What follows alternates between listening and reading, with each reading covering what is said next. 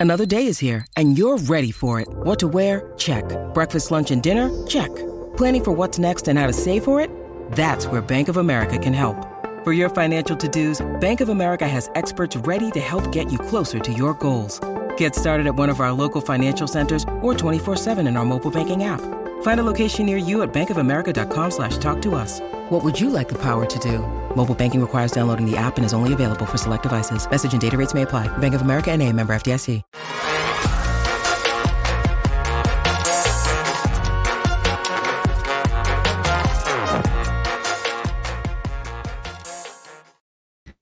Welcome in. It's the PHNX Cardinals podcast, your premier Arizona Cardinal podcast. Like and subscribe. Leave us a mm-hmm. five star wherever you get your programming. Become a diehard. Go PHNX.com. Pick up a free hat and or shirt every single year. You are a diehard. I'm diehard about this guy. His name is Bo Brack. I'm Johnny Venerable.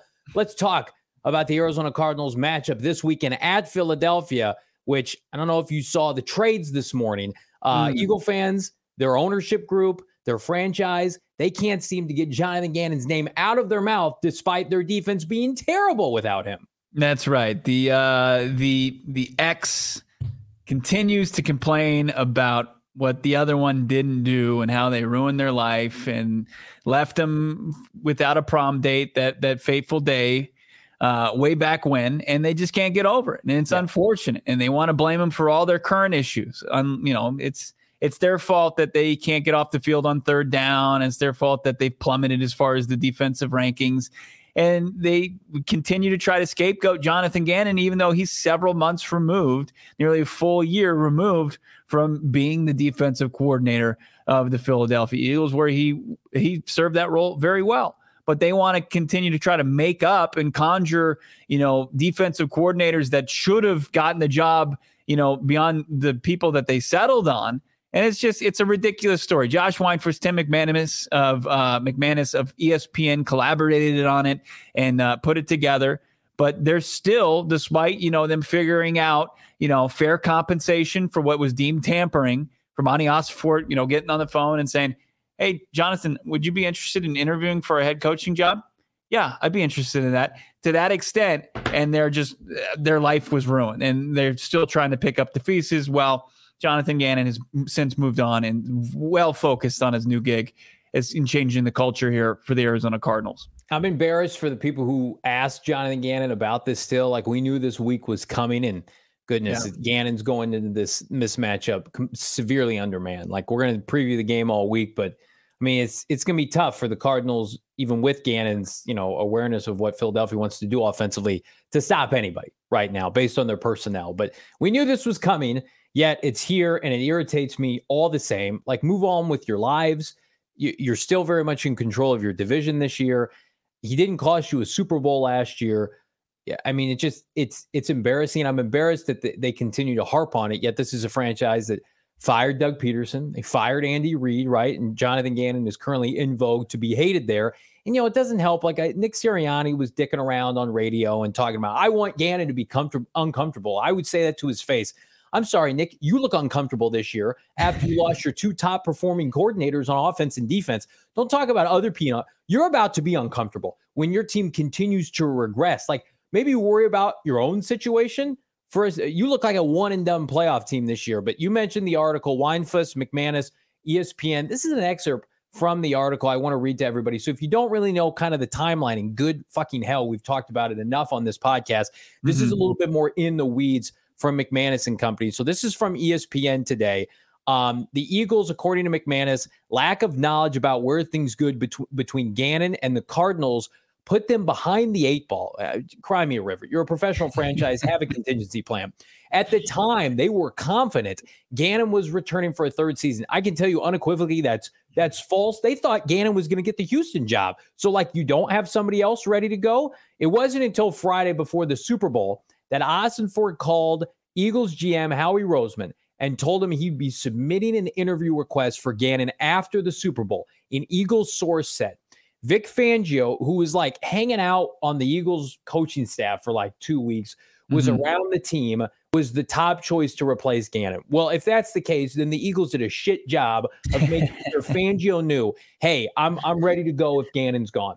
If Gannon had relayed that he planned to interview with the Cardinals, the Eagles could have gotten quote the ball rolling on potential replacements. This reads to me like the whole article does, and this is not not you know this is this is the information that McManus and Weinfuss are getting that not from e- Eagle sources. Like that would not surprise me if that was Howie Roseman or Howie Roseman's mouthpiece. Like somebody from the executive team in Philadelphia is feeding McManus and Weinfuss that, and so yeah. they're reiterating it. Like if you just weren't prepared, you were caught with your pants down. Sorry, it happens. Like, and you're paying the price for it this year. If you thought Jonathan Gannon, which they did, everybody was basically well known, like the owner in Houston wanted DeMeco Ryans, and that's been a good move for them. The general manager wanted Jonathan Gannon. Gannon thought he was getting that job. He went through cycles of interview processes two years ago, and this year was supposed to be the crescendo, and it was, but it was just a little bit later.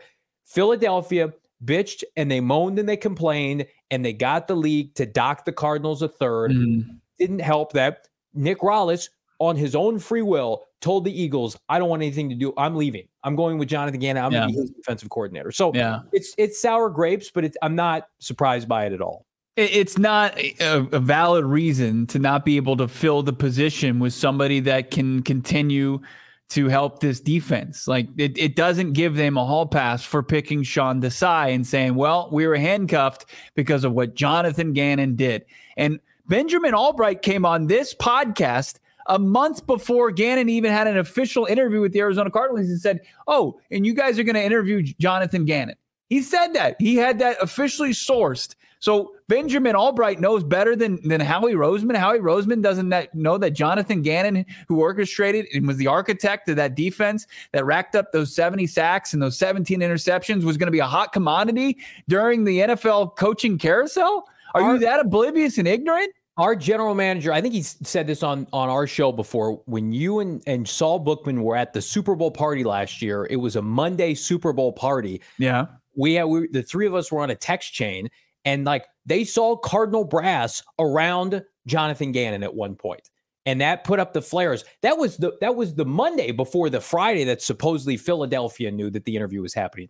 All this is garbage. This is Philadelphia trying to stir shit up because they're upset because they've been embarrassed now this season. They were embarrassed in the offseason.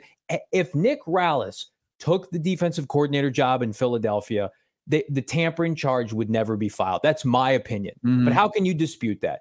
They had sour grapes because they lost both their coordinators, and then their heir apparent to JG said, I'm good, and came to the desert. And so they had to complain.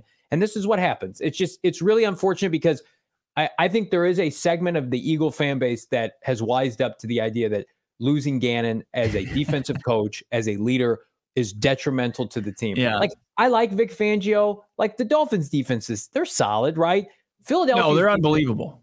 They're they're the Dolphins. The second half of the season, they've been unreal. They they've been un like unbelievable with even with the Phillips injury, like they've been fantastic. What Vic Fangio has been able to do down there in South Beach. But look, come on, that I'm trying to compare stupid, it to the Gannon season last year for sure, and it's pretty comparable, right? I mean, as far as think, big time numbers, do you think what the Dolphins are doing this year is comparable to what Gannon's defense? You watched some recent, like like what they're finally finding their rhythm in, in under under Fangio, and, and, he's showing that he he is a, one of the better defensive minds. You know, they look in, good against in Dallas, the history of the game. Sure. But look, like is Vic Fangio like to think that just because he number one, you had him in house for two weeks and you couldn't like even set the groundwork? Like you didn't feel like maybe you just needed to have a conversation. And then Fangio signs the deal on February 15th. I think it was the day after Jonathan Gannon officially became the next Arizona Cardinals head coach. But like to say you cost us Vic Fangio is oh pretty damn ignorant. Like Vic Fangio, like he's going to choose. Like I, I know that Philadelphia is a team on the rise. Obviously, the run running the Super Bowl and a lot of intriguing, like really rock solid young players, especially on that defensive side of the football. But you know what's going on in Miami. They're just as a team trending in the right direction. What they can do offensively, you know about that. Mike McDaniel was one of the hottest, you know, head coaches coming off his rookie season. And then you go to Florida and you couple in like no state income tax. You got sunshine year round, like, and you're gonna in your Philadelphia and saying, well, it's an even playing field because we had a good football team in place and that he was here for two weeks. It's like, no, you're not the same. Like The Dolphins' job was probably the most appealing defensive coordinator position in all of football last year. And I, I can tell you definitively, Vic Fangio also was waiting to see if Jim Harbaugh was jumping in the NFL. If Jim Harbaugh had gotten the Vikings job, like the Vikings, I mean, what was that, two years ago? And then this past year, when he was going through like the circulation of is he going to jump to the NFL? Vic Fangio and Jim Harbaugh are very close. Would it would have joined J- Jim Harbaugh's staff. Like I, I don't I, like the connection with Fangio. I think was by and large through Jonathan Gannon. Like which a lot of people don't understand is like Jonathan Gannon has a relationship with Vic Fangio dating back to when Fangio was with the Chicago Bears. Like that relationship mm-hmm. isn't through Nick Sirianni. It was through Jonathan Gannon. So a lot of people thought could you know Vic Fangio eventually join the staff. So I, I think it's just it's very frustrating if you're a Cardinal fan and we were at the combine last year. I know I've talked about this before, but like the Philadelphia media is just relentless with this story. I'm guessing because it does well, like clicks wise, engagement wise, social media wise. But I feel like kind of read the room a little bit. I the angle I now I'm sure is like, well, he cost us Vic Fangio, and that's why our defense is bad this year. How about mm-hmm. just we had a really strong, maybe an all-time coaching staff last year, and they've left, and we are regressing because of that. And we need to rebuild. We need to retool. And we're a you know billion, multi-billion dollar franchise, and being on the hook for a defensive coordinator that didn't happen should not go to the heir apparent. Like if I leave tomorrow, if you leave tomorrow, if any of us leave tomorrow from where we work, mm-hmm the, our employer cannot come to us and say, "Well, you screwed us out of this candidate. we were going to hire them."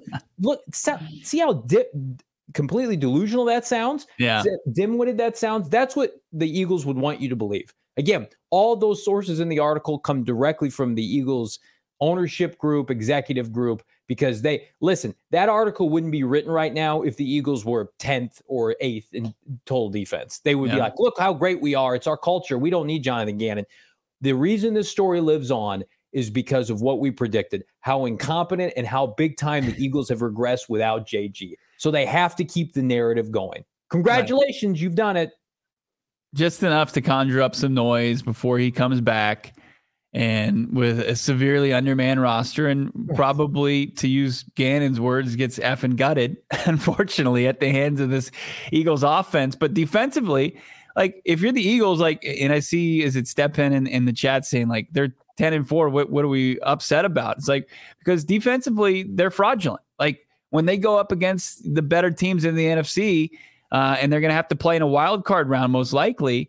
You know, how are they going to perform? Are they going to be one and done? Like this defense is fully capable of wrecking their wild card weekend potentially because of you know they decided to re-up with Bradberry and, and yeah. go back to the negotiation table with Darius Slay and bet on some you know older corners. And then also they bring in Jalen Carter who they're gift wrapped right? The best defensive player in the draft but yet they can't make it work out. And then they they completely just let their two linebackers inside linebackers walk via free agency. Like that's but that's Jonathan Gannon's fault that's Jonathan Gannon's fault. Howie Roseman's going to point, well, that's JG's fault.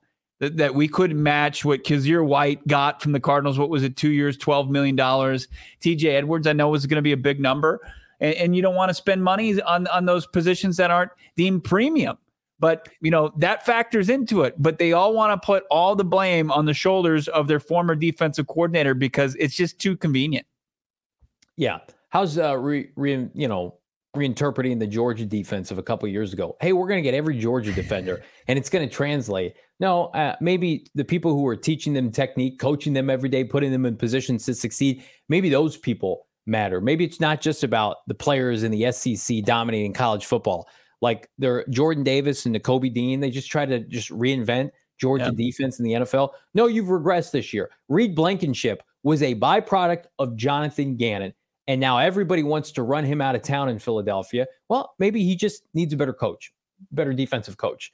I, I, I'm sure that the Cardinals, their much maligned defense, feels very fortunate to have Jonathan Gannon at the helm. The, the, the staples of this defense, the Garrett Williams, the Dante Stills, the BJ Ojularis, the players that they're going to build around, the Budda Bakers, Jalen. Is it like I think Jalen Thompson is a damn good player. He's having his best year to date.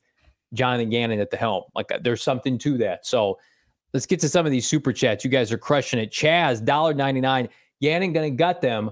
Um, I, I, would love to see this be a competitive game. I, I just don't know how that happens given the state of the Cardinal roster.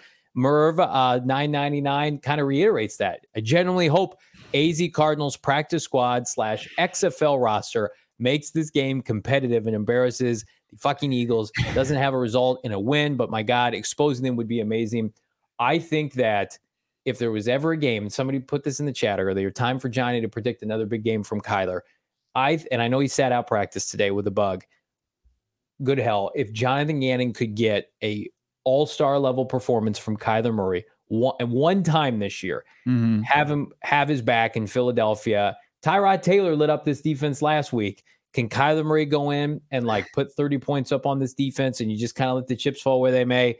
I would absolutely love that. I would sign up for that in a second. Now, I just if the Eagles though want to line up and run, you know, Swift and Jalen Hurts a hundred times, the Cardinals do not have the personnel to right. stop that. If they're smart, they'll do that.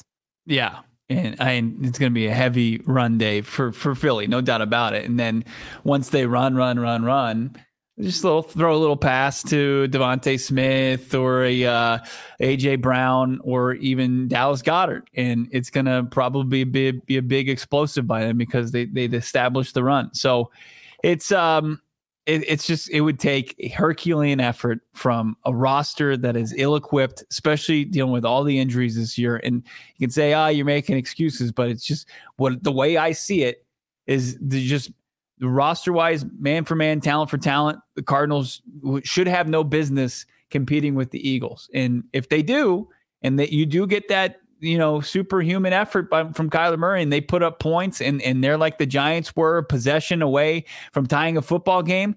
Then that's you know that that's a a form of a victory for the Arizona Cardinals going into Philly in Week 17. Uh, we've got people asking about the number one overall pick. Are the Cardinals going to sit players? We're going to have a lot more time to talk about that here in our next segment. But speaking of players, check out the players on display. How about Thursday night football? little Jets, Cleveland Browns action. The Cardinals line was initially 13, Bo. It has since gone down to about 10 points. Uh, and while I'm not uh, strong enough, mentally strong enough to take the Cardinals plus 10 right now, I am going to dabble with our friends at DraftKings. The DraftKings pick of the week, I'm going to tell you right now, it is going to be the New York Jets plus seven. And speaking of DraftKings, I'm dabbling with the bonus code PHNX. It's time for the par- parade in Pasadena. Traditional meets college football action in one epic bowl game. And with DraftKings Sportsbook, you can make every single play count. We've got bowl games, I think like five games tonight. USC, we got UNC. No Caleb Williams, no Drake Maye, but still plenty of games to dabble on. New customers, 150 in instant bonus bets with just a $5 bet. So again, you're a new customer, download the DraftKings Sportsbook app. Five bucks is going to get you $150 in bonus bets instantly. Download it today. The crown is yours. Gambling problem? Call 1 800 Gambler or visit www.1800Gambler.net. In New York, call 877 8 HOPE NY or text HOPE NY. In Connecticut, help is available for gambling problem. Call 888 789 7777 or visit ccpg.org. Please play responsibly. 20 plus. Age varies by mm-hmm. jurisdiction. Bonus bets, they do expire. So if you get them, use them 168 hours after they issue. They do expire. League Pass reward issue as promo code to redeem subscription and must be claimed by January 15, 2024. See DraftKings.com slash promos for eligibility and restrictions, terms, and responsible gaming resources, Bo. If the Suns are going to get hot, it's got to be now, right? Look at the schedule tonight take on the Houston Rockets. What is oh. it? Did you did you say is this PHNX Suns? Do I do I need to switch off or what, what am I watching? No, like keep keep it dialed here. They got the Rockets, they got the Hornets, they got the Magic, they got the Trailblazers. There should be some dubs there, and the only place you can catch it, you want to watch it. Uh, and not be extremely frustrated. Hopefully, the frustration days are behind us. You can check them out on Arizona's Family 3 TV and Arizona Family Sports Channel 44 Suns. Hopefully, about to get hot against these mid NBA teams. Check them out wherever you live in the valley or outside the valley here in the great state of Arizona, maybe as far east as Albuquerque. You can tune in to Phoenix Suns with Arizona family, AZ family Uh, right now, Cox Cable turn to channel 13 here in Phoenix. You can just get an antenna, maybe some rabbit ears, and you can tune into channel 3, 3.5, and channel 44 here in the Phoenix area. If you're outside, your Flagstaff, Yuma, Tucson, well, wherever you live in Arizona, visit azfamily.com and click Suns Games for listing information in your area. AZ Family is a great resource to help you find Phoenix Suns games on Arizona Family Sports. Drop a like on this video. Let's get this vid to 250 likes. Help your boys out uh, here on PHNX Cardinals live on a Wednesday. So I was sitting last night, Bo, um, staying up too late, just kind of screwing around on my phone. Mm-hmm. And I mm-hmm. was talking with somebody, and I was like, "Well, who, who, what's going on with the Panthers schedule? Who are the Panthers playing this weekend?" this is the conversation you're having. Yeah, yeah who's my dad? And I'm sitting okay. there, and you know, we're I, we're actually dabbling on DraftKings. We are mm-hmm. I threw some money on UNLV. That didn't go well. This um, is dangerous. Let, let yeah. me just say the this the picture that you're painting. People don't understand how dangerous this truly is. You've got two yeah. venerables. You've got yes. young Johnny Venerable. You've got the other Johnny, uh, Mr. Venerable, Coach yeah. Venerable. There, mm-hmm. two diehard Cardinals fans, just uh, living and dying with this team it's after hours. Yeah, Who knows it's, it, it's what's 10, been 30, consumed as far as alcoholic beverages? And you guys, you're dangerous right now. So what's the conversation? You're talking about the Carolina Panthers he looks, schedule. He looks at me and he goes, "Do you want the number one pick?" And I had to think about that for a second. I'm like, question. I don't.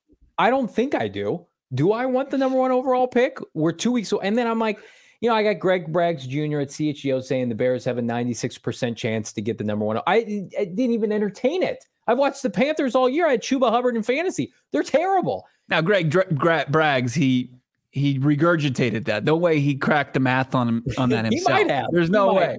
There's no way. Um, so then, okay, so then he's like, you know, I'll give my dad credit. He's like, well, have you considered this? And I'm like, what? CJ Beathard potentially could start for Jacksonville this week. Carolina goes to Jacksonville. And it sounds like Trevor Lawrence is going to play. His shoulder's screwed up. The Panthers have lost I think four or five in a row, or excuse mm-hmm. me, the Jaguars. Mm-hmm. That's who Carolina plays today. I'm like, okay, big deal. They beat the Jaguars. What what does that do for them? I said they're going to play Tampa in Week 18, and Tampa Bay, they're hot right now. They're like one of the hottest teams in the NFL. And then I looked. I said, what's Tampa's clinching scenario this weekend? Can it happen? It probably needs like seven things to happen, right? Wrong. They play the Saints at home. Tampa Bay beats the Saints at home. Guess what? They lock up the NFC South. Guess what? They may sit people in week 18. Let's check out the remaining. Kyle Trask, could he be I, in line to start against the Carolina Panthers? Let's check out some sizing of some schedules here. The Arizona Cardinals, if they lose to the Eagles and Seahawks, are potentially CJ Beathard and Kyle Trask away from securing the number one overall pick. Now, I don't think it's going to happen. But I do think Cardinals lose to the Eagles, Panthers beat the Jaguars, and they're tied. And it's just the simplest strength of schedule that separates them. I mean, th- this is it's borderline uncomfortable. Now, what I will say is like I I don't hate the idea of having the number one overall mm-hmm. pick. It's not my preference. I'd rather be in a safe spot to get Marvin Harrison Jr. But like if the Cardinals get the number one overall pick, if this happens, Bo Brack, well, first of all, let me get your opinion. Do you think this can happen? What I'm describing? Well, I'm looking at the Panthers right there at two and thirteen. They haven't won two games in a row all season. They won two games all season. So to think that they can line it up in back-to-back Sundays and pull off dubs, I am very skeptical of that. I don't care who the opposing quarterback well. is. Yeah, but it, I mean, playing playing well. Come on. Bring up, bring up. I'm, I'm gonna bring up the Panthers' last couple games. You, you, you say he's Bryce playing Young, well. What does that mean? Like 300 yards and two touchdowns. Threw, Everybody while, threw, while Bo was doing that, do you three touchdowns, three twelve and two touchdowns against the Packers. the Packers, and then but in the win that he had, they won nine to seven. They had it was a three. Yeah, good defense. They beat the Falcons, who were beating the, the snot out of everybody else. They have a good defense. They just gave up 30 points, but they got a good defense because they held the Falcons one time to seven points. Okay, so you're skeptical it can happen even if they face CJ Beathard and, and Kyle Trask? Like it's it's going to be a sweat. Like those games are going to be a sw- like one of them is going to be a sweat, but I don't think that they pull off back to back dubs. That would be that. W- that would be pretty. That would be nuts. That would be, but And to say that it's completely out, I'm outside my mind to think it, it couldn't happen. Um, but I think most likely scenario, max one more win for them, and then the strength of schedule does the work. But you know, the concern, your true concern about getting the number one pick is what? That I think oh, clearly I'm not the biggest Drake Maye guy. Mm-hmm. I Caleb Williams is is uh, I still think with all his faults and the the May year that he had and the issues off the field, the issues. I think Arizona Animal just said it. I, I think he he's a generational quarterback prospect. Mm-hmm. And suddenly that is presented to Ossenfort and Gannon again. And while that is not my preference, I don't think they're going to entertain Drake Maye this offseason. I, I cannot tell everybody in this chat, I can't tell you and producer Jacob that they wouldn't entertain Caleb Williams. I don't think anybody can. Right. They should. Like, you need to have that conversation as an organization. As much as, like, I understand the woes that go into a rookie quarterback, but business wise, as an organization, you look at the arm talent that Caleb Williams possesses and the ability after one season of absorbing a ton of dead cap. It's not the Denver Broncos where you'd be absorbing probably multiple seasons, right? If you pulled off a trade for Kyler and you reset the quarterback contract, I mean, business wise, it makes the most sense, especially if they're very similar as far as skill sets and what kind of conflict you're looking for from the opposing defense to be created from that quarterback. I also think you have to factor in with Carolina, they have no incentive to lose. They are trying to win games. Whereas if they own that number one overall pick, maybe there's a lack of urgency. They would love it to stick it to Chicago and say, well, we're not going to gift you the number one overall pick. You can't tell me that's not a factor here. They're playing hard. And again, like I I think they're if they face two backup quarterbacks or if they face Trevor Lawrence with one arm and he can't throw the football, and mm-hmm. Jacksonville's mm-hmm. reeling and people might get fired there. It will be interesting to see if we are here this time next week and they have the same record and the only thing that separates them is a week 18 loss and if the Arizona Cardinals lose at, you know in Seattle uh, against Seattle. I mean to me it's just I, I, think no one's talking about it. It's not like I'm bringing it up for the first time, but I, I don't see anybody running with this where it's like the schedule could align for the Panthers to really screw the Chicago Bears. I I put that tweet out last night at like 11:30 and mm-hmm. I had a mm-hmm. couple people from Chicago saying like this is the Bears worst nightmare. Bear fans worst nightmare because they the Bears very much feel like they hold all the cards. Like they yeah. have immense leverage. Yeah. Like I see Bears fans talking about we're going to get Marvin and we're going to get multiple ones and we're going to roll with Justin Fields. I saw something else where it was like it, it was like Maxx Crosby, three ones, two twos to the Raiders for for the number one overall pick. I think the Bears and their fan base they're in for a uh, reality check when it's Caleb Williams one one to Chicago, and I think like as much as I love Kyler Murray, like as people point out in the chat, he's got Caleb's got egos, he's got flaws, but he's cheap, and and they will consider it. Like I I, I don't think they'll consider it certainly at number two or number three, but man if if we're sitting here in two weeks and they have the first overall pick, we're ba- you basically light your draft board on fire. It's it, everything that we previewed, everything we've done, I think goes out the window and, and literally becomes the most incognito offseason of all time. Well, Ian Rapoport told Jody Ayler last week that he thinks Kyler's market would be bigger and better than um, Justin, Justin Fields. Fields. Yeah. So um, not only would you have the ability to draft quarterback caliber of, of, Caleb Williams. And I understand like very similar skill set to Kyler Murray, just a little bit bigger. He's instead of 5'10, he's 6'1, uh, runs more to make throws, not so much to to run to make big plays with his legs. Um, but very similar as far as their skill sets and arm talents there, right? And then there there's the maturity issue, right? You, you want to you're going to have to develop, and he's going to have to you're gonna have to see it in real time, the maturation, hopefully, of of the leader, of the quarterback, in Caleb Williams. But then you would get something in return from Kyler, and then also you would have that pick again with, with Houston. So like there there is a like a multiverse where that's a very real possibility, and that happens for the Arizona Cardinals. And like for I, I think any organization that has won one, if they don't have that conversation at least that's organizational malpractice. Like Agreed. this is just what you have to do. And if you make the decision to move forward with Kyler Murray, I understand that. But you're going to have to be pretty precise as far as your game plan. And I think they are in a, in a good situation of building around him. And again, we would have to go through all the layers and all the the headlines of would Caleb Williams even entertain playing for the Arizona Cardinals? For sure. Would he, would he pull an Eli Manning? Like I, I think that's a possibility with Chicago.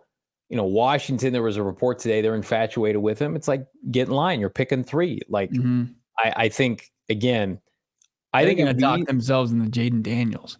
Right. You, I, like, I, I think somebody was saying that that now there's three quarterback prospects, and they included the Heisman Trophy winner used to play uh, at ASU. Sports Illustrated did a mock, and they had all three of them go one, two, four, and the Cardinals or one, three, four, and the Cardinals take Marvin second. I'm I'm here for that. do it, do it, push it down. But I I think it would be easier for the Cardinals to say if Caleb rubbed them the wrong way, we're going to roll with Kyler Murray and sure. we're going to trade him. We're going to get assets, and maybe you can still find a way to get Marvin Harrison Jr. in that scenario. I think it would be more difficult for Chicago, assuming they gut the house and they say, Caleb, come here. We're going to, you know, set you up with an offensive coach. And he just says, no, thanks. Like, then what do the Bears do? Do they like take Drake Maye? Like, I, the Cardinals have a contingency plan if this happens. Now, we, we're still a long way for this happening, but I do think it's it's worth discussing because of who the Carolina Panthers and who the Arizona Cardinals face each of the next two weeks. It would take a Herculean effort with the state of this roster for the Cardinals to win one of these next two games. I, that team could not have looked less talented or at sometimes more disinterested in playing against Chicago. And now they have to go to Philadelphia. And then the Seattle Seahawks and, and their, you know, hundreds of fans are going to infiltrate State Farm Stadium in week 18. And you've got a fourth and fifth string defensive line and third string linebackers. I mean, it, it's going to take a Herculean effort. Not to say it can't happen, but I, I, to your point, I'll echo it from yesterday. I do not think the Cardinals are winning another game this year.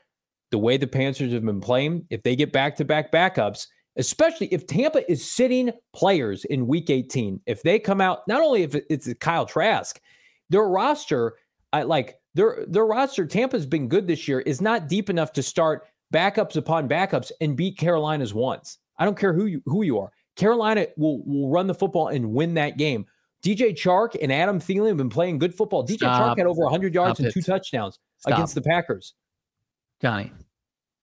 They lost, they lost 28 to 6 to the Saints. They lost 28 to 6 to the Saints matchup, recently. Bad matchup. They've lost some close games this year. They have every incentive. Because they're a bad team. Bad teams lose. They find ways to lose. They're going to find a way to lose one of the bad, Give games. me a bad team versus like third stringers in week 18.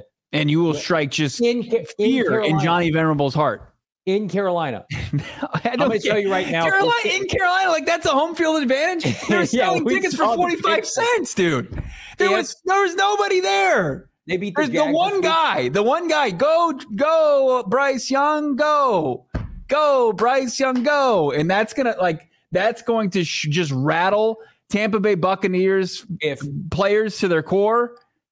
If they beat the Jaguars this week, I'll make a prediction on the show next Monday. Mm-hmm. Cardinals are getting the first overall pick. Okay. You know what? I hope that happens. So you make that prediction because I want to see it. Do you want that? You didn't answer my other question. Do you want the number one overall pick? Um, I'm with everybody. Like, I I would make, much rather just be, be easier. Like, can they just be in a position to get Marvin Harrison Jr.? That's all I want. That's all. That's all I want. I I was fortunate enough today to hear Paris Johnson Jr. wax oh. poetic about his former teammate uh, at Ohio State. He was talking to Tristan Colon, who is a Missouri alum, and they were talking about you know who was going to win the bowl matchup between the Buckeyes and Mizzou. And normally you'd be like, oh, that's a slam dunk. It's going to be Ohio State, but their quarterback transferred out. And Paris Johnson Jr. said, if the greatest player in college football plays, Buckeyes are going to roll. And he's talking about Marvin Harrison Jr. And he was talking about what separates Marvin Harrison Jr. from other good wide receivers. Because Paris was talking about this and he's saying, you know, I've played with some really good receivers from high school level to playing with Garrett Wilson of the New York Jets, Chris Olave of the New Orleans Saints. Um, but he says that there's a big difference with a guy like Marvin Harrison Jr. because he said he would get there for breakfast, and who's out there catching passes? Marvin Harrison Jr. Who's there when he's leaving? So at six in the morning, Harrison's there. When he's leaving eight o'clock at night in Columbus, who's there? Marvin Harrison Jr., his work ethic, along with his unbelievable God given talents that were, you know, handed down from his Hall of Fame father, Marvin Harrison, who caught passes at the highest level from Peyton Manning. Marvin Harrison Jr. outworks everybody despite any of that. And that has to just get you absolutely geeked about the Cardinals' potential of getting a wide receiver like that. Yeah. It's crazy that we're sitting here and it feels like it's almost predetermined but instead of the Cardinals winning a game or two to push them out of the Marvin Harrison Jr. sweepstakes, they could be losing two consecutive games and putting them in the conversation for the first overall pick. It's it's a very fascinating dynamic.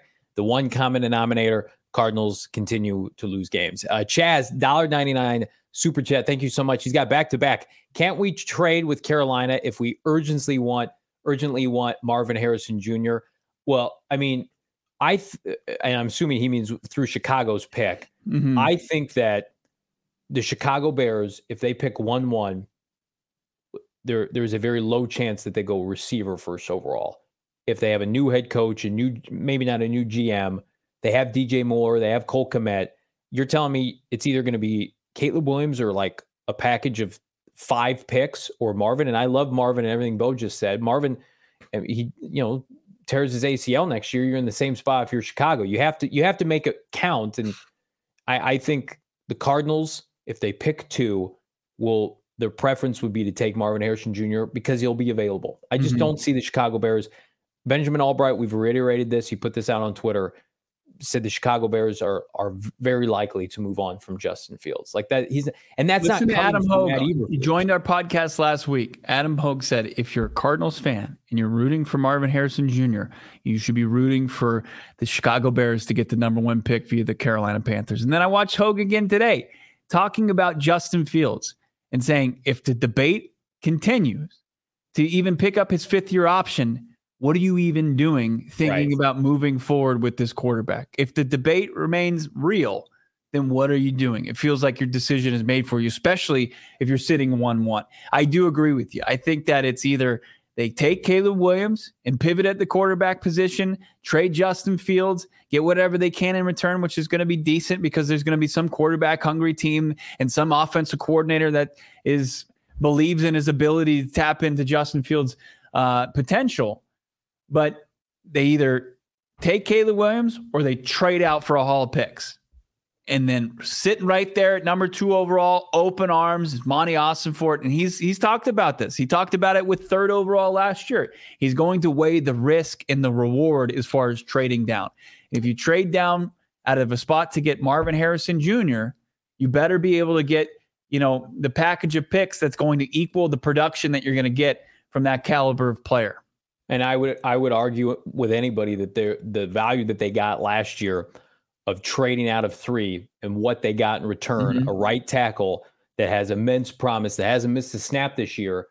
And oh, by the way, additional resources in this draft. I like Will Anderson Jr. He's got five sacks on the year. I think he's going to be a really good player. Yeah. Right. The Cardinals were not a Will Anderson Jr. away. I disagree wholeheartedly with the idea of trading down from two for watered down version of what you could just take it to.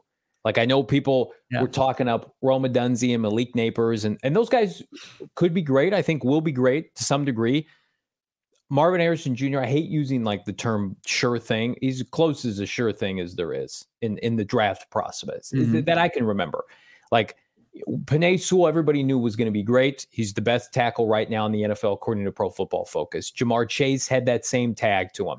Larry Fitzgerald, once upon a time, you know, and we talked about this before.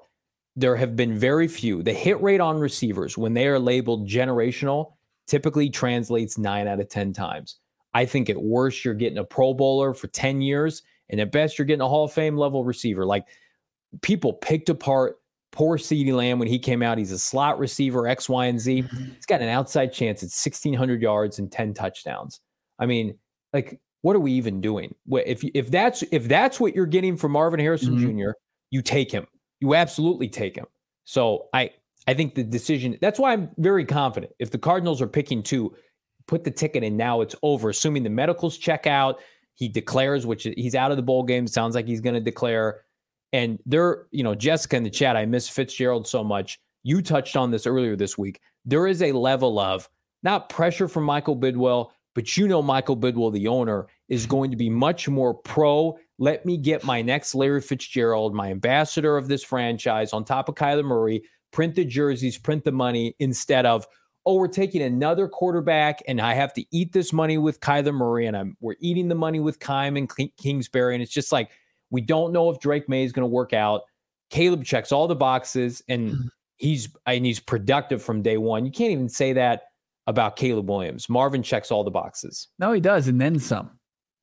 Already going to come in and be one of the hardest working players in the organization. And for Paris Johnson Jr. to see firsthand Garrett Wilson and Chris Olave, guys who are on the rise in the NFL level, top receivers on their respective teams, and then say there's a difference even between those guys and Marvin Harrison Jr.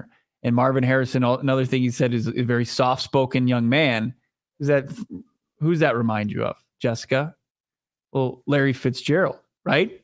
So, and as you pointed out, Johnny, what would it be? It would be 20 years basically very Since, poetic. Yeah. Almost to the pick. Now, the Cardinals were picking third. Now they're going to be picking second, which helps their odds to get him. So I'm not complaining about that. 20 years. And that, and listen, it it's suddenly become two. Like when we talked about Marvin in August and September and October, you just take him, he's the best player. He fits a need now that we can't overemphasize because of how bad the Cardinal receivers are. They can't get open. Hollywood Brown, where is he? DeAndre Hopkins is off this team. Michael Wilson hit a rookie wall. You need him. It's mm. not like a luxury. Like when the Cardinals drafted Larry Fitzgerald, they had, I don't know, Anquan Boldin off an offensive rookie of the year campaign. You have nothing at wide receiver to build off of outside of Michael Wilson. No. It, it, it makes all the sense in the world. Whereas for Chicago, it makes zero sense other than let me fanboy out on some YouTube clips of Justin Fields running around and look at this with DJ Moore and Marvin Harrison Jr. and Cole Kmet. That's not real football, man. Like you're going to saddle a third head coach with Justin Fields. As I, I, lo- I love, I love to say this to the Chicago Bear fans because I love them. I grew up in Illinois. The fuck you are. You're getting a new quarterback. you're getting a new head coach. You're not taking him first overall. Zero point zero zero zero. Put the popcorn down, and and enjoy your your franchise quarterback. Congratulations to Ryan Poles. He they took advantage of Carolina. It blew mm-hmm. up in Carolina's face. You're going to reap potentially reap the benefits of that. You're not you're not taking Marvin to pair with Justin Fields. You're taking Caleb Williams. Hello, end of story. Assuming he wants to play there.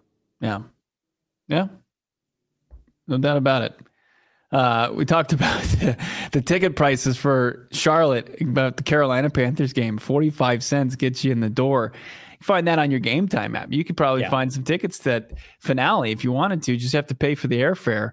Get down there and, and watch it and see if the Carolina Panthers can lock in the top pick for the for the Bears or gift it to the Arizona Cardinals, Johnny. Yeah, you know, game time, there's never been a better time to use Gametime. And I say that with all transparency. Bowl season, NBA action. I've been to a Suns game this year. Oregon Liberty right around the corner uh, I would imagine is a hot ticket in town. Uh, and then you can also talk spring training games right around the corner. There's so much good stuff going on on top of the Cardinal finale against could be the, the Marvin Harrison game. You might want to keep your tickets up to secure Marvin Harrison Jr. Uh, but do it with our friends at Gametime. 20 bucks off your first purchase with the code PHNX. Again, it's the only ticketing app I use. I use it to park. I use it to get my tickets. I check them out same day. They have like, you know how other vendors have like lightning deals? They do that. And like I've been at games and I've checked Gametime and like you can get in second quarter, third quarter for like pennies on the dollar. It's fantastic. It just it's a lively app. It's not an old school app that takes forever. It's like plug and play. I'm all about easy, convenient ticketing apps. Download it today, create an account. Again, PHNX bonus code 20 bucks off your first purchase. Hell, that might cover most of your purchase. Terms and conditions apply. But again, PHNX is the bonus code to get that mm-hmm. $20 off bowl for new customers.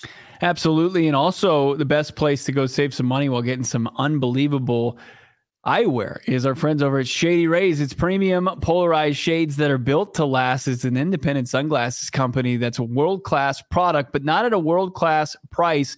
You can actually save a ton of money by using the promo code PHNX when you log on to shadyrays.com. Check out two, two or more pairs of the sunglasses there, full product line on the website, and you'll save yourself 50% off two or more pairs of Shady Rays sunglasses. They've got an insane protection plan on all their eyewear. Every pair of sunglasses is backed by lost and broken replacements. If you lose, you break a pair, well, they're going to actually send you a brand new pair, no questions asked, long after your purchase. Check them out, Shady Rays. They got a store up in North Scottsdale, Kierland Commons. Check that out. You can even use that promo code. Tell your sales associate, they'll honor it there.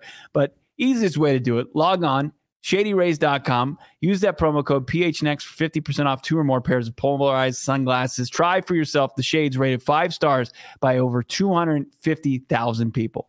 I love the engagement in the chat. Uh, if you haven't already, consider dropping a like. It helps yeah. circulate the video around the YouTube algorithm here. Chaz taking a shot at our boy K1 $1.99. Thank you, Chaz. We can always give K1 three inch booster cleats. Come on, man. How about just some bigger receivers? Like I was trying to think the other day, like Kyler's most productive receivers, they've all been bigger guys. D Hop's over six foot. AJ Green, Trey McBride, he was good with Zach Ertz, Farrell Cooper early in his career, Fitzgerald. Like, I, I mean, show me the elite quarterbacks in the NFL that only have small receivers. And I, I like Kyler knows his shortcomings, like physically. It's like, mm-hmm. why would you placate to that? If you're if you're a quarterback that doesn't have mobility, guess what? Your head coach, you're probably your general manager build up the offensive line, right? Kyler is shorter than most quarterbacks. Give him bigger targets. I don't think there's anything wrong with that. No, uh, I mean, it's just more often than not, the bigger, faster, more physical wide receiver is going to win battles, right? Mm-hmm. Like unless you've got elite speed, elite separation all the time, and you're uh, really rock solid route runner, you know, at five seven, five eight, five nine, it usually, it, you know, it, it, this game usually favors the the bigger, stronger, more physical guys. I'm catching strays in the chat from Steven. Johnny no short. Laugh out loud. I, I, mean, yeah, I do. I don't play NFL wide receiver though. Uh, I'll tell you what though, that ball Rondale Moore hit had him hit right in the chest on third down last week. Oh. I at least would have tried to jump for that. It definitely would have hit off my face mask though. Merv, our guy, another super chat, nine ninety nine. We can all dream and hope the way Johnny does if we drink enough kilt lifters from Four Peaks Brewery. You bet your ass, Merv. That's that's how we get things done at the Venerable House after hours. We we dabble in some Four Peaks and then we get on the PFF mock draft simulator. We start right. mocking up some trades. We look at strength of schedule. We're doing the homework so that this show can continue to be the number one Arizona Cardinal podcast, Bo. That's right. We're we're living this. We're a bunch of sickos. We're on the mock draft simulator when we're not uh, on air with everybody else or in the Discord hanging out, yeah. uh, having a blast. Just thinking of better times that are in the near future of this organization. I mean, two more weeks, like ten more days. Cardinals football. You got a game on Sunday, and then you got one more game after that, seven days from then, January seventh against the Seattle Seahawks, and then that's it. No football for Cardinals fans until next August for the preseason, but you got a lot of things in between, including 13 picks in the NFL draft. Uh, but the future looks bright. You know, I mean, as far as the the head coach position, obviously, with in, in a real hectic week where he goes back to Philadelphia, where they're up in arms still over his exit. And then you got Monti Ossenfort, who has set this Cardinals team up to have just an unbelievable offseason. And you think about what could have been.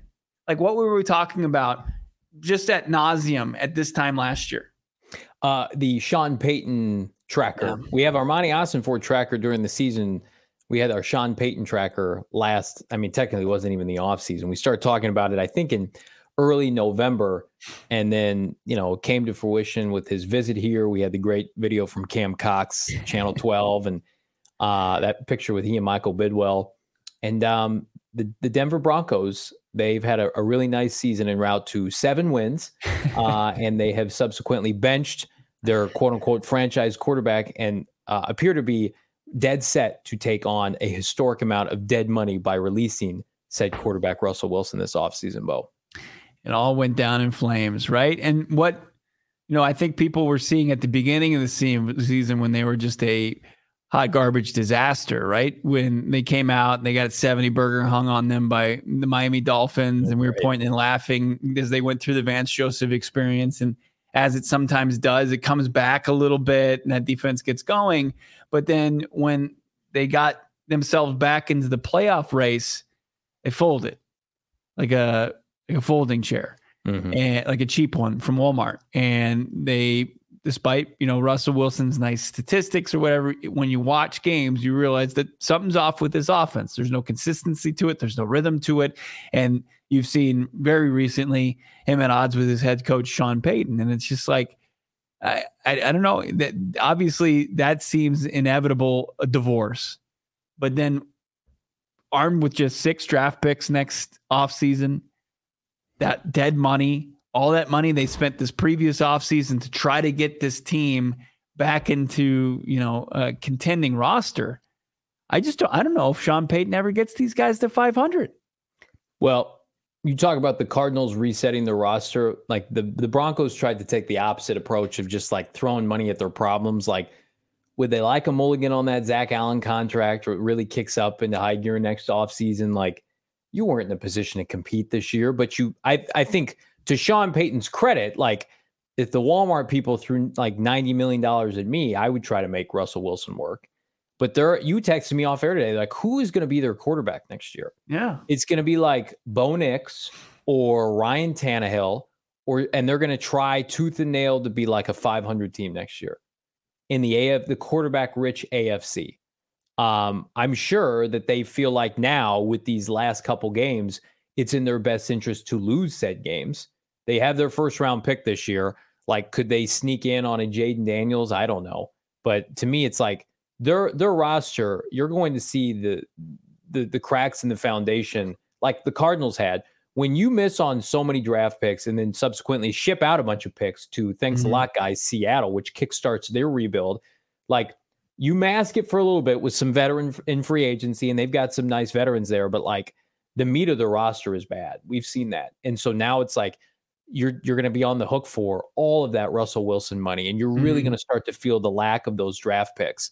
Whereas the Cardinals are on the opposite end. They took their medicine this year. They've got a quarterback in house.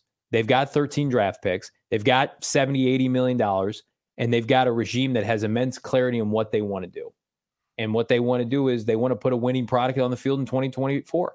They expect to make the postseason. Like Sean Payton can go out there when we see him at the combine in March and say, yeah, we expect to be in the playoffs next year. How is that going to happen?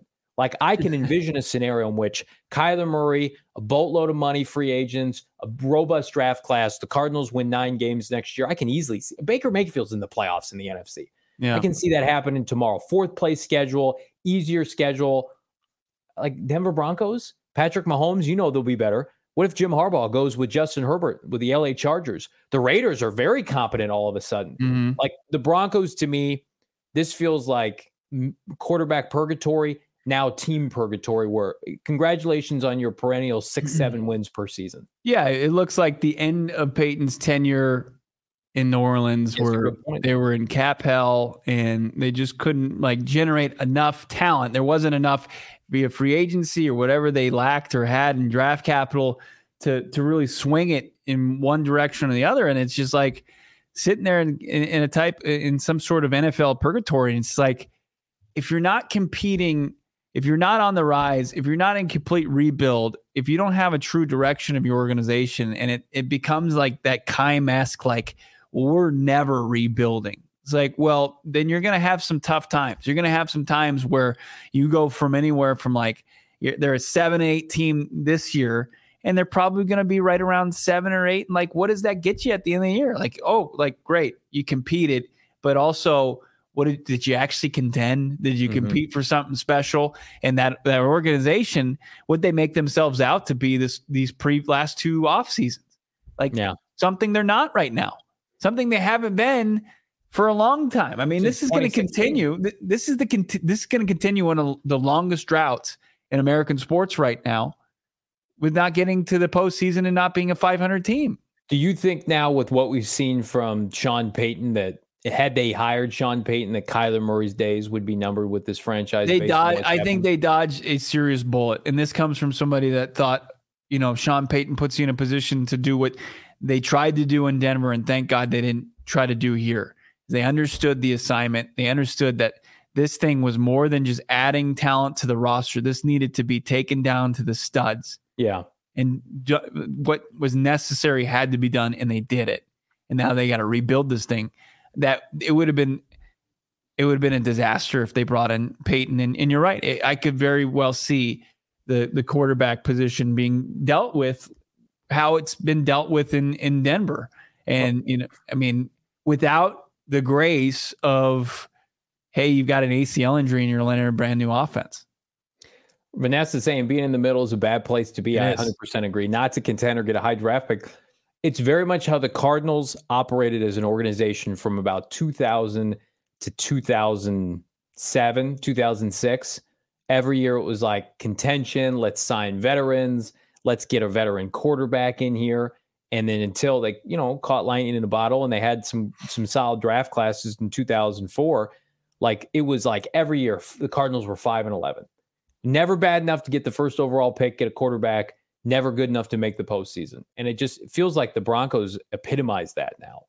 And mm-hmm. they, I think didn't they want Aaron Rodgers to go with Nathaniel Hackett and that didn't work out, so they pivoted. The Bears tried to get Russell Wilson. Like I, I, I've still got the tweet up to this day. I thought based on the Russell Wilson I saw kick the Cardinals' ass for a decade, I thought it was a huge heist for what the Seattle Seahawks were losing and what the Broncos were giving up. I thought I thought the mm-hmm. Broncos wholeheartedly won that trade because the Russell Wilson I've known for for forever, the Hall of Fame player, is a complete culture shifter. But Pete Carroll was right. Turns out they were absolutely 100% right.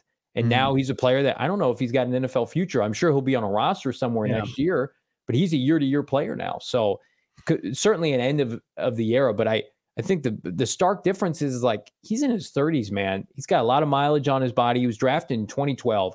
Kyler Murray was drafted seven years after the fact. And so I, I, saw a lot of people trying to do apples to oranges on Twitter today saying, see, look, they ate all their dead money for their quarterback that's not producing.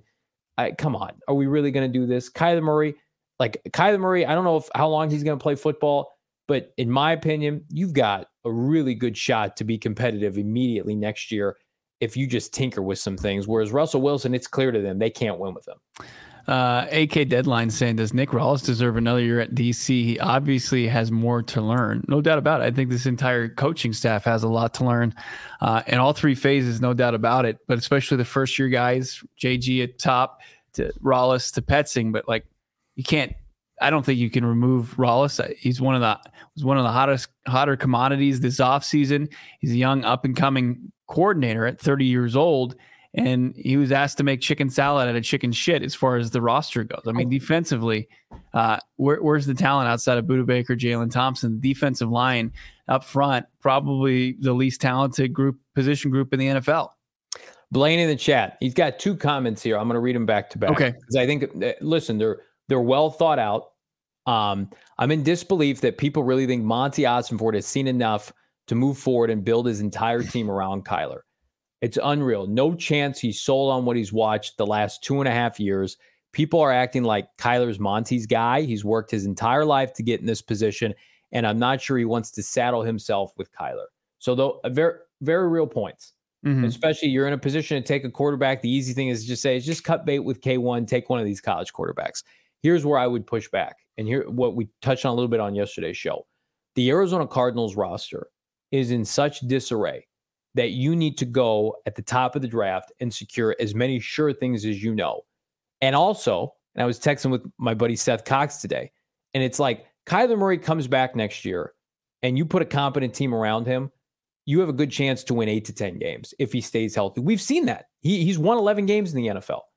If you take a rookie quarterback, it's I, I think it is borderline, as you've mentioned, football malpractice to take a Drake Maye and put him on this roster. You might have the first overall pick like Carolina did. Like Carolina's roster was better than Arizona's this year. They have the first overall pick. So you can be confident in your evaluation of, of Drake Maye or Caleb Williams. Doesn't mean that you're not going to lose a bunch of games. I think the better alternative, and I this is the, the route I believe that they're going to go because I know Gannon and Ossenfort love what they've seen from Kyler Murray, is that you build this roster up and collect as much talent as you can through the draft and supplement some in free agency You try to win games with Kyler Murray and hope that he continues to ascend and has a bounce back year next year. But guess what? If he doesn't, you can take a quarterback at any point outside of 2024. Take a quarterback in 2025 in the second round. Go get a Jalen Hurts. And I know that's easier said than done.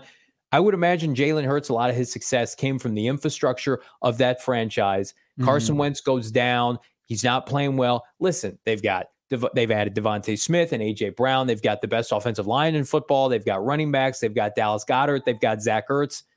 Do the Cardinals are not in a position to support a rookie quarterback. They literally sacrificed their fifth round rookie to the Cleveland Browns and had the worst performance by a starting quarterback of the last 20 years. It's it's really now to the point where I don't even know if this is a Kyler Murray argument anymore. He's got a lot of money that's owed to him. You don't want to have the dead cap. Build the roster up. Michael Bidwill is going to look at the roster and say, Ossenfort, you added a couple Pro Bowlers in the first round. Look at our roster. And then Kyler Murray is going to elevate it to some degree. And if you feel like you need to get to the next level and you can't do that with K1, do it with somebody else. That would be my pushback on on replacing Kyler Murray. It's a great point. A couple great points, no doubt about it. Uh, still, three win season has you turn to the OGeez after about just about every game, right? Yeah. You go and you get your favorite flavored bag out, and uh, you're sitting on your couch and, and you're you're taking your woes and you're helping them out by our friends over at OGeez Brands. Go to ogeezbrands.com, f- find the winning combination for yourself because their cannabis experience, it's not just fit towards one experience, it's tailor fit to what you're looking for from your gummies. They've got a variety of bold flavors. OGeez gummies are a slam dunk for your taste buds. Plus, you can customize that experience, just as I said, based on the desired effect and strength. Go to ogeezbrands.com, O-G-E-E-Z brands.com and find out which gummies are for you right now. They've got the fruits, they've got the creams, they've got the mixed bags, they got their mouth-watering pegs, raspberry, orange, RSO. And there's something for everyone in the OGeez lineup. Check them out your local dispensary. I encourage you to follow them on your socials at OGeez Brands. And once again, check out that website, ogeezbrands.com for the full product line. Got to be 21 years or older. Uh, I'm going to tell you right now, the best decision I ever made financially was pivoting to Desert Financial Credit Union, which is also the credit union, the official credit union of the Arizona Cardinals for more than 84 years. Desert Financial has been Arizona's most largest trusted local credit union, dedicating to creating exceptional experiences by giving back to the community and providing financial solutions that make life better. They've got financial experts standing by who are committed to their members and the community. They can hook you up checking, savings accounts, mortgages, loans, credit cards, investment options, and more. And rock the Red Sea Arizona Cardinal Visa debit card. I do. Do the same. Show your team spirit. Check them out.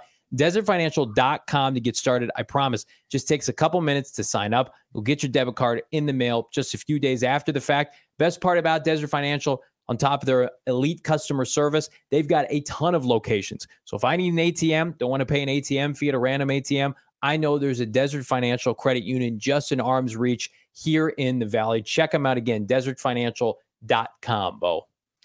See, Marco Wilson got claimed off waivers from the New England Patriots, so he'll go to Foxborough. It's he'll play under Bill Belichick maybe for the next two games. Well, probably won't be in the lineup this week. Maybe he gets to play in the finale, or maybe it's somebody they want to have on the roster beyond this season or kick the tires on Marco Wilson. Also, look like uh, according to Field Yates that Denver had made a claim on Marco Wilson, so they wanted to reunite him with his old DC Vance Joseph. That's cute. I like that. Yeah.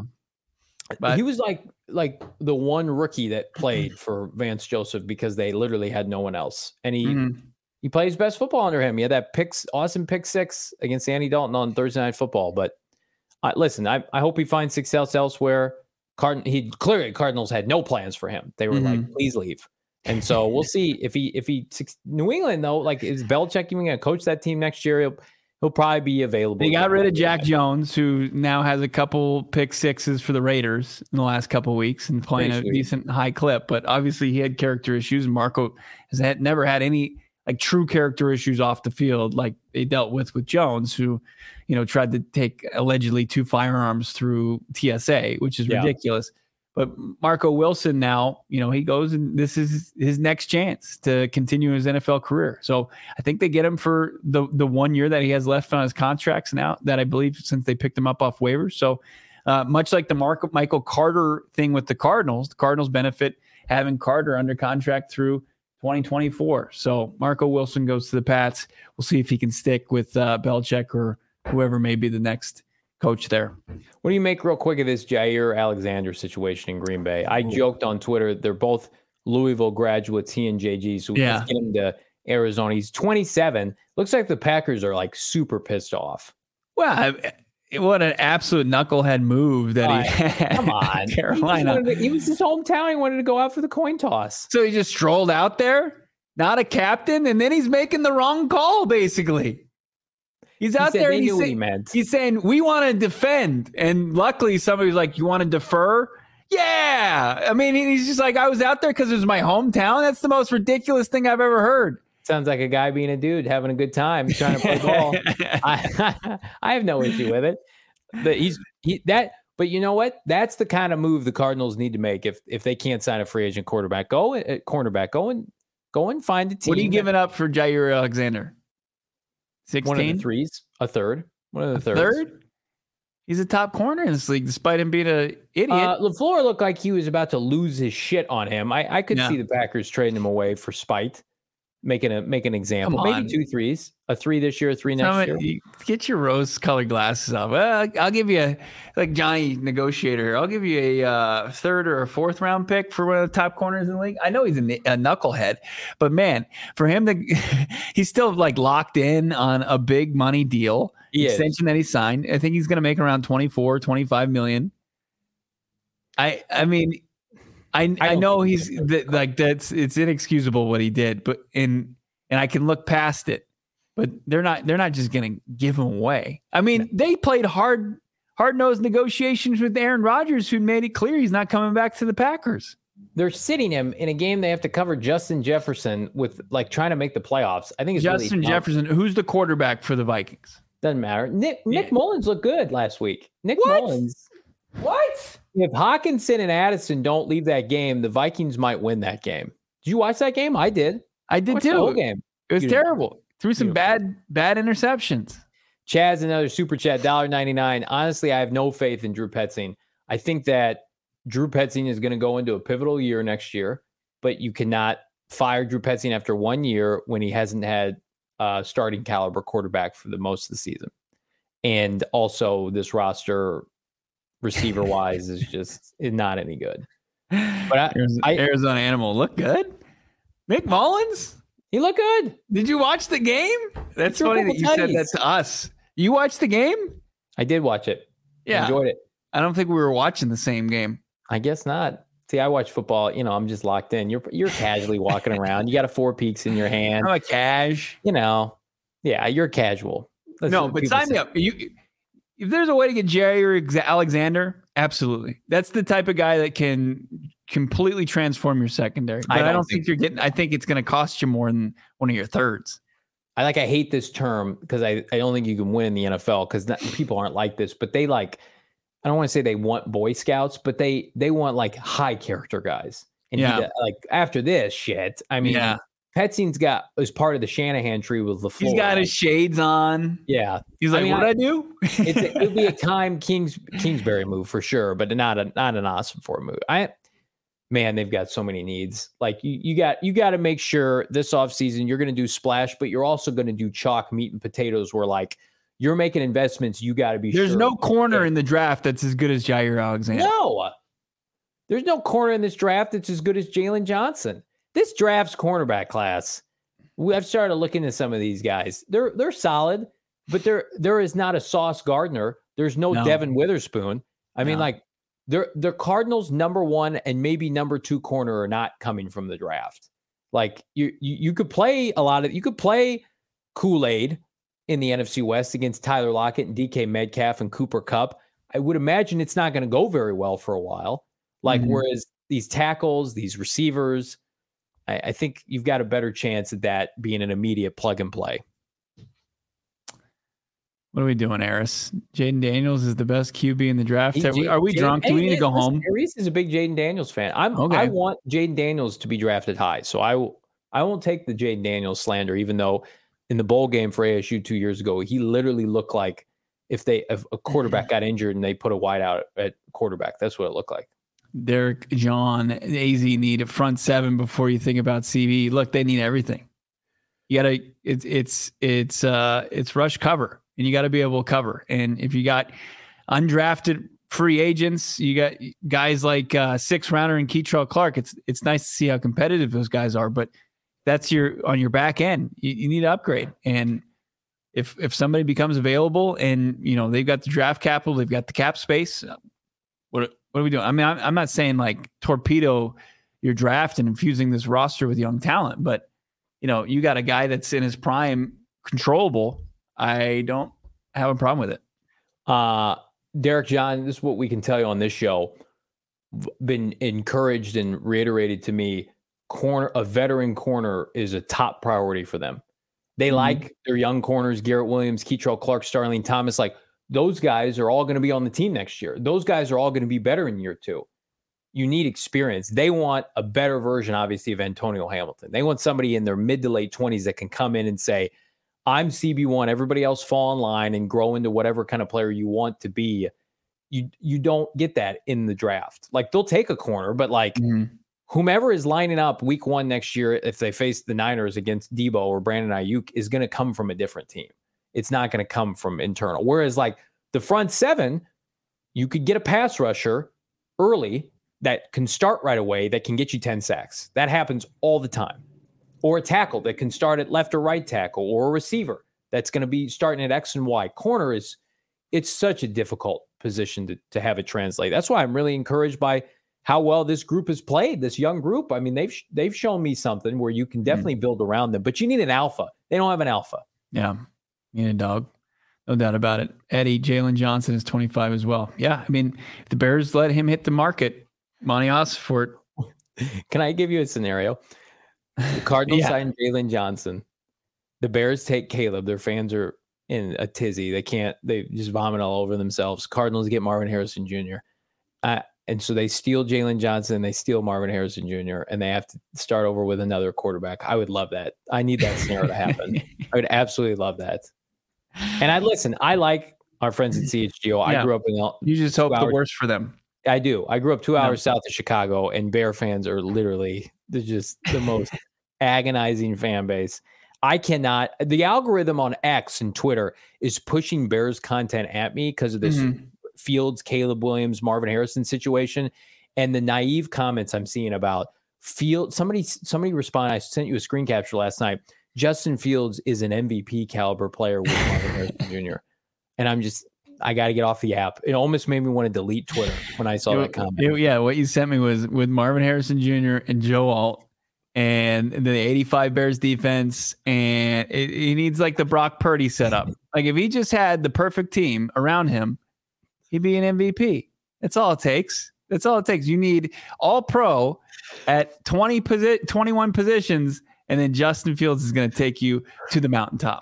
The guy that had a 71 passer rating against the Cardinals Pee Wee football defense, yeah, he's an MVP. Stop. Just stop. Just, Take just your quarterback. Away from it.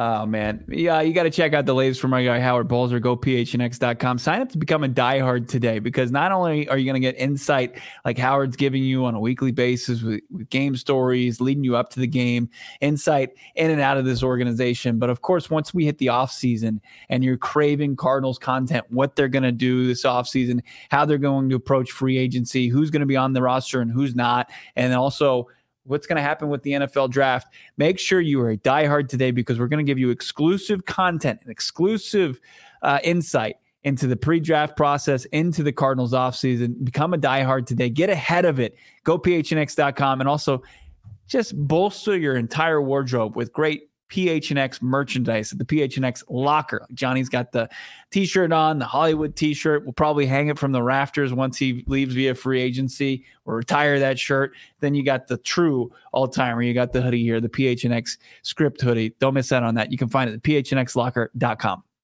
Um, if you want to support the show, all I need everybody to do, drop a like, as many likes as you can, and then leave a comment down below. Chat comments are great. If you leave a comment down below, it helps uh, exponentially.